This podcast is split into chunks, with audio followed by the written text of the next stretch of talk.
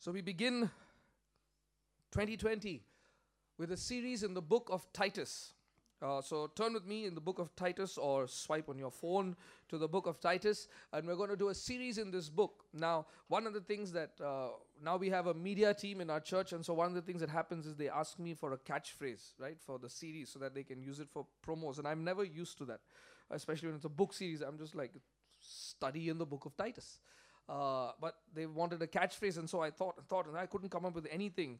Uh, much to their surprise, right now they're going to find out. I did come up with one late last night as I was thinking over it, uh, uh but uh, and and I think it's it's what the reason why God put this book in my heart for the first series of this year. And if Titus had to be summarized in one phrase, it was it would be maturing the church or putting structures in place that mature the church because the book of Titus is written, it's one of the 13 letters written by Paul in the New Testament. The Apostle Paul wrote this, and surprise, surprise, it's written to Titus, uh, Titus who was of co-worker with paul someone who paul in, in just a little while you'll see uh, paul calls him a true son in the common faith and so you have uh, the book written by paul to titus and the point of, of this book is to tell titus what paul expects from him one task he's given titus many ministry many things of ministry they're done together but right now it's about one particular thing.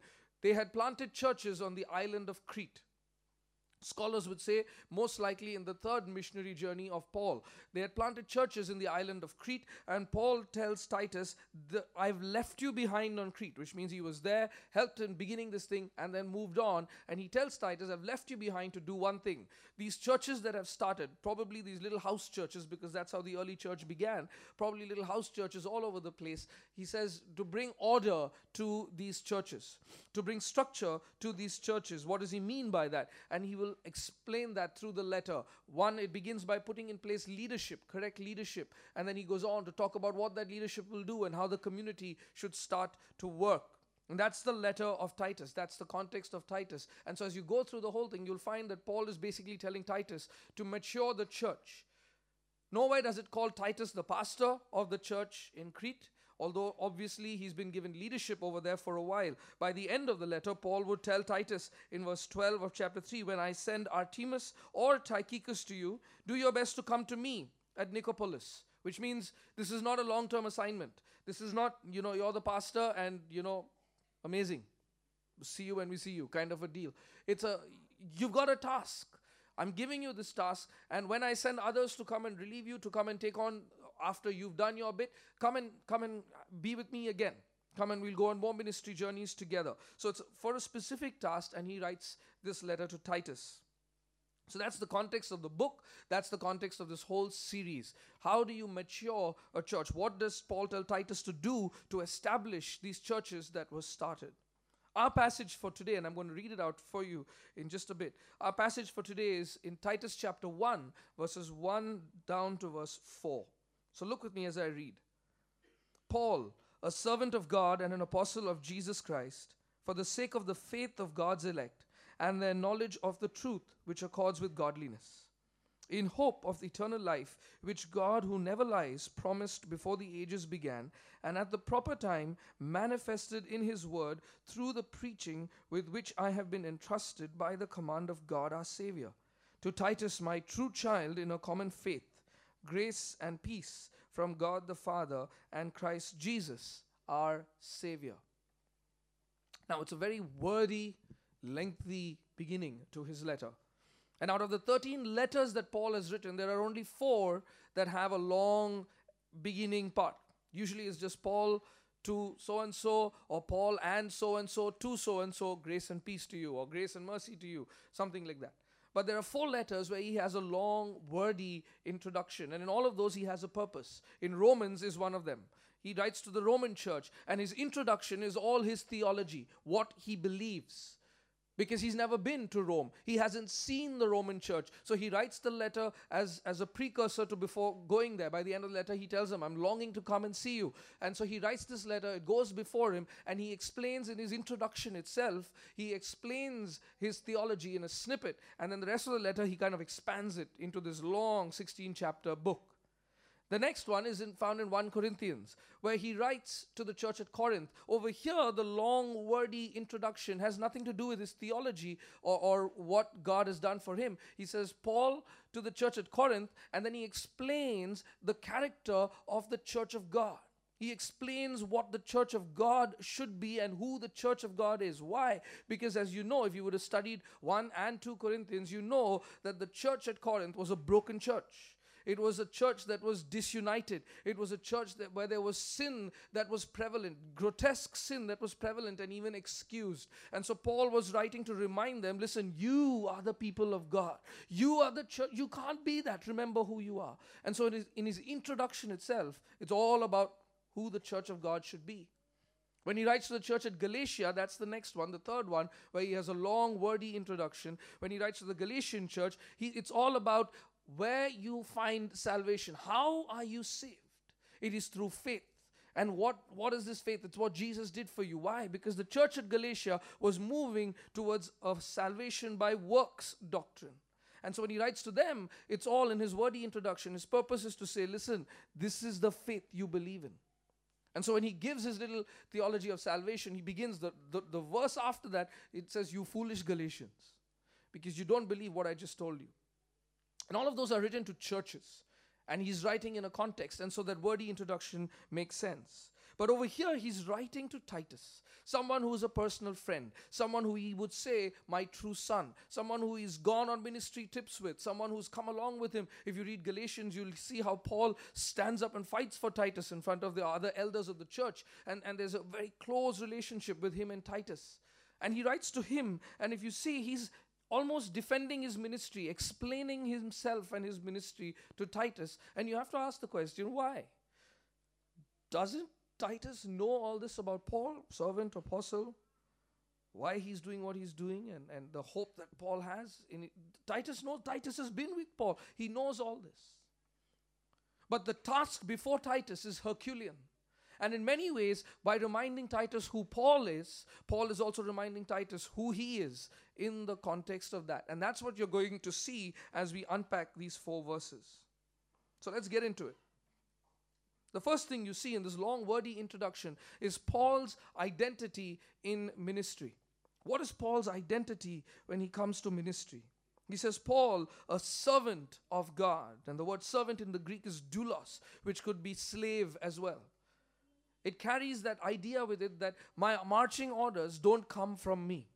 I didn't cook up this whole idea. I am not the one who's deciding everything. God is the one. The servant obeys the master, the slave obeys the master. God tells me what to do, and I do it. Remember, this is on Paul's third missionary journey. Paul has already done a lot of stuff. Amazing miracles have happened because of Paul. Amazing churches have been planted through him. Uh, he's gone on mission trips already. He's, he's seen so much of the then known world. He's gone out and preached. He's taken on people, uh, intellectual people, and arguments. He's reached out to so many people. He's made so many disciples around him. This guy is a great guy, uh, one of the standout missionaries of, of all time. And that Paul says, But my marching orders are from God. I am at the end of the day, for all I do, for all I accomplish, I am but a slave of God. I am a servant of God. It keeps him humble. It's a statement of humility. It's a statement that says, not me. At the end of the day, this is God's brilliant idea. This is God's wisdom.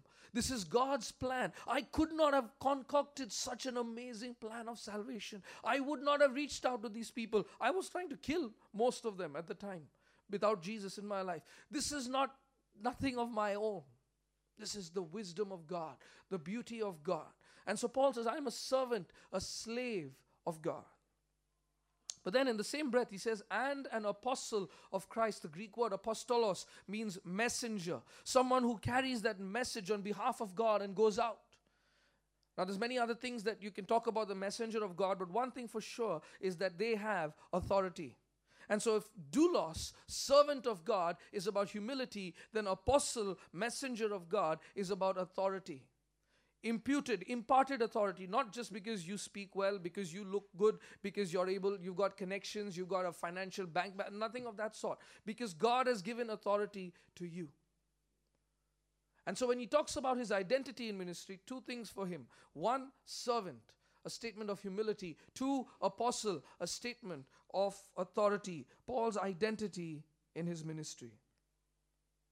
But the reason God gave him this identity is not so that he has a fancy calling card, not a fancy visiting card. See, in India, there's two, every conversation, if you don't know somebody, it begins like this What's your name? You say your name. And the next question generally is, What do you do? That's generally the next question. Unless you're, a, even if you're a kid actually, which class are you in? What do you do is basically, what is your purpose over here? What are you about? Your name, what do you do? And it's not just, you know, Paul wasn't just uh, using his identity to, you know, get these aunties off his back who said, but what are you doing, beta? This wasn't a fancy, you know, servant of God and apostle. Of, he was not doing that. He knows the reason why God gave him an identity, why this identity was given to him. He says, Paul, a servant of God and an apostle of Jesus Christ, for, for, and he gives you two things again, for the sake of the faith of God's elect and for their knowledge of the truth which accords with godliness. So let's look at those two things again for the sake of the faith of God's elect, for the f- sake of the faith of God's church, of the people that will come to faith in God, for them, for their sake, this identity has been given to me.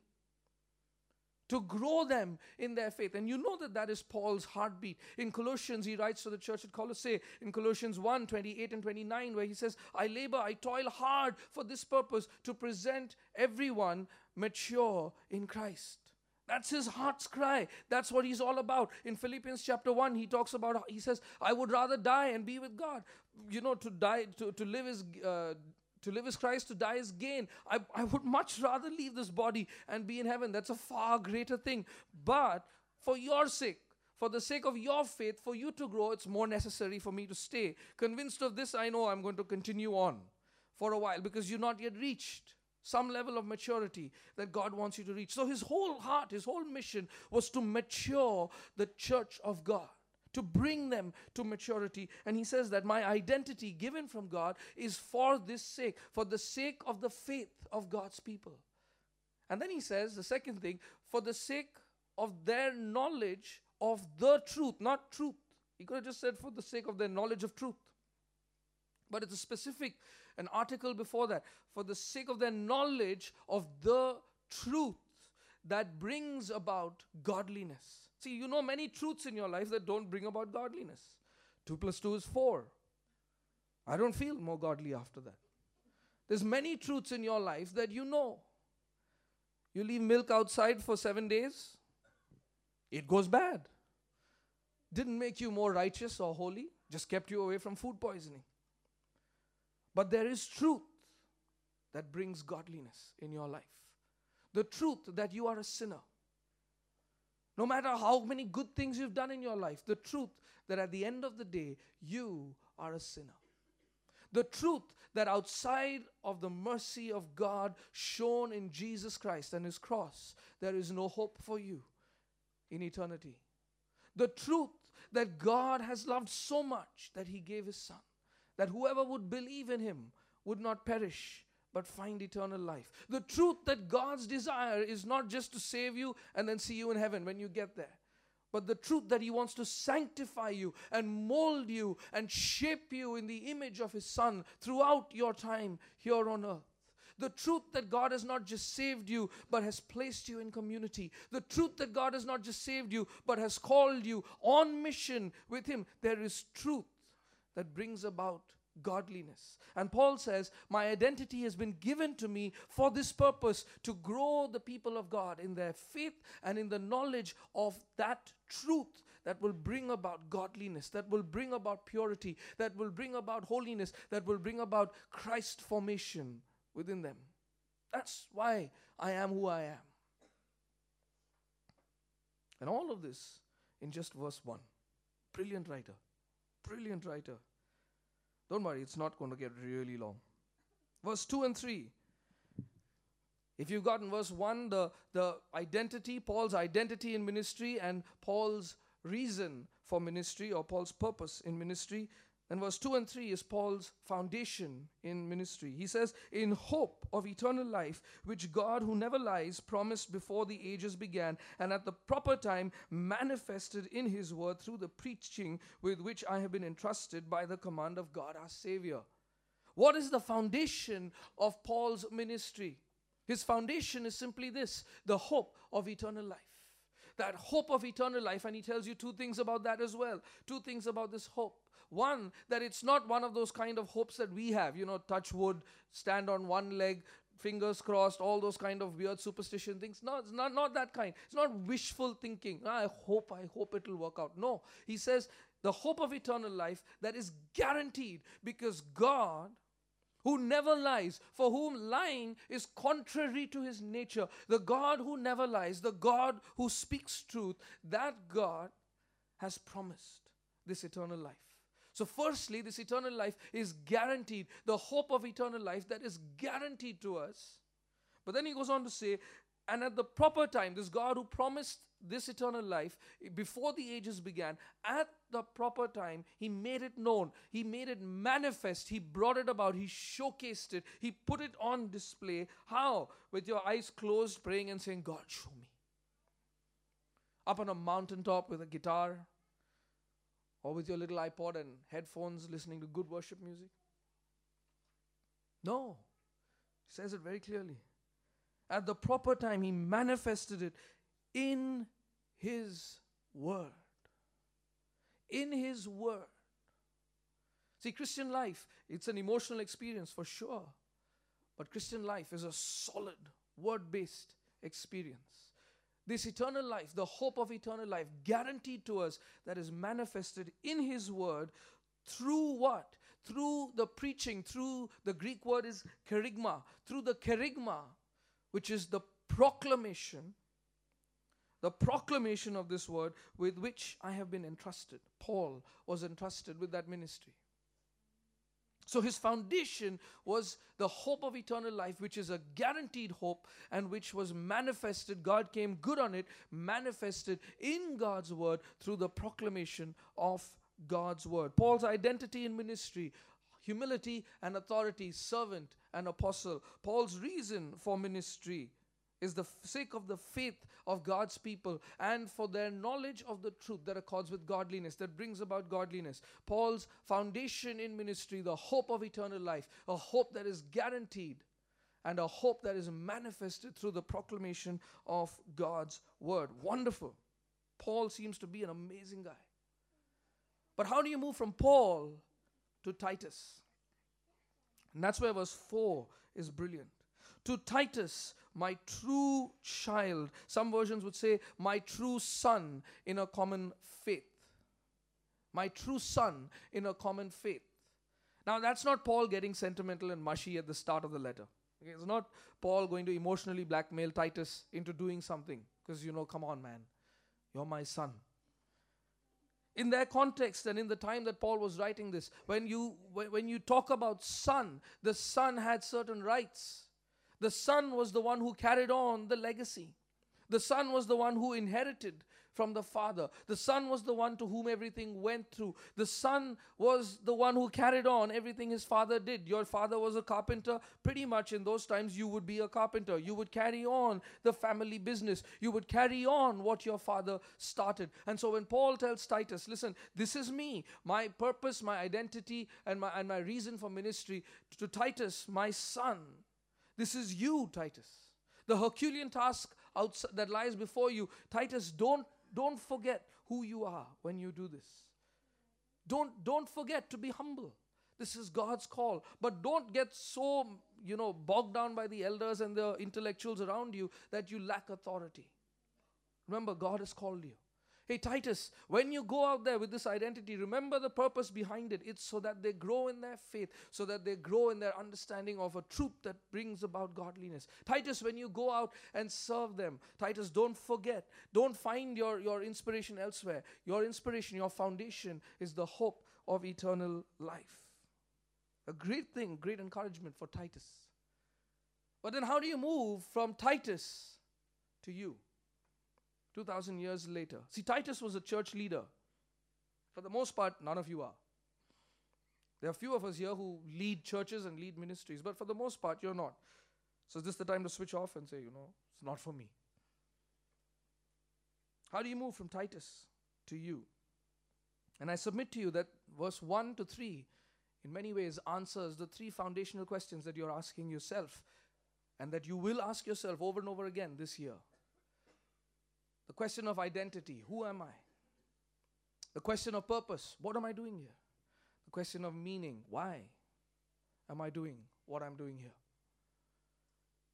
And God answers the question of identity who am I in His calling upon your life? If you have found the answer to the question of identity, who am I, in any other person, any other place that you went to to answer that question for you, my brother, my sister, come back to the foot of the cross today and get right with God. Paul says, in the calling of God upon your life is the answer to the question, Who am I? The question of identity.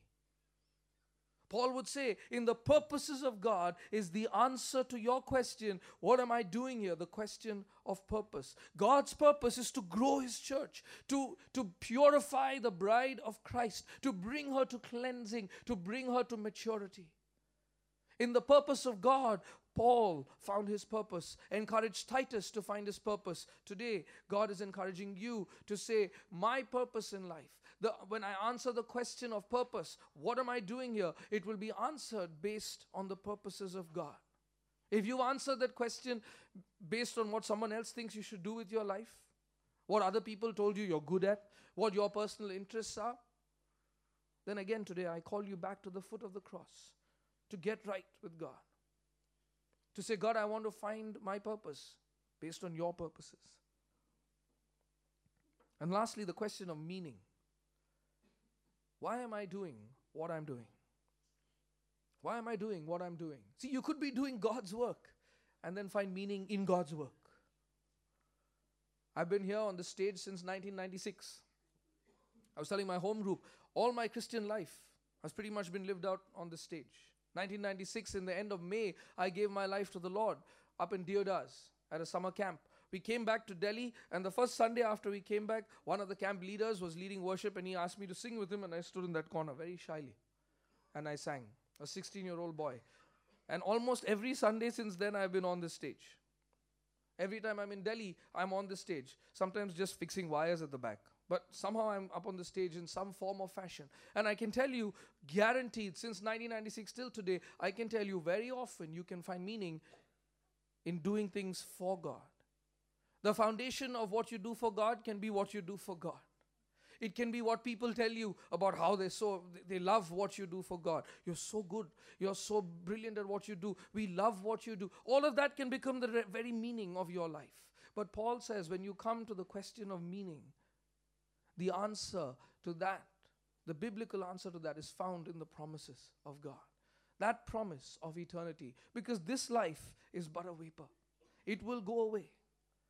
The real life begins on the other side of that curtain. That hope of eternal life with God is what defines meaning in everything we do today. It's what breeds meaning into everything we are today. So if you've answered the question of identity somewhere else and not Jesus, today I'm calling you back to come back and say, God, I want to find it in your calling on my life. If you've answered the question of purpose anywhere else and from anyone else apart from Jesus, today I'm calling you to come back to the foot of the cross and say, God, I want to align my purpose to yours. I want to find that answer in your purposes. And if you found meaning somewhere else or in someone else, then today I'm calling you back to the foot of the cross to say, God, for all I might have done, God, I found meaning elsewhere. Maybe in good and godly things that I've done, but not in God Himself, not in the promises of God Himself. God, here I am again at the foot of the cross. How fitting, how fitting to end the sermon around the Lord's table. A symbol that there is enough mercy to forgive if you have gotten your eyes moved away from Jesus over the last year. Maybe the whole year went really well, and towards the end, your eyes kind of slipped away. Or maybe the entire year was a testimony that you found purpose or identity or meaning somewhere else. Whoever and whatever you're struggling with, I want to give you that time today. in quietness to come before God and allow His Spirit to help you answer the question Have you found your identity somewhere else? Have you found your purpose somewhere else? Have you found your meaning somewhere else? Because if you have, Today is a day of repentance. Today is a day of forgiveness. On the first Sunday of the month, at the start of this series, I invite you to come back to God and say, God, set me right. You sang at the, at the start, Search me, O God, and know me. See my, see my thoughts, try my thoughts, see if there's any wicked way in me. Cleanse me from every sin and set me free. Come before Him today. Bow your head and close your eyes. And let Him speak to you.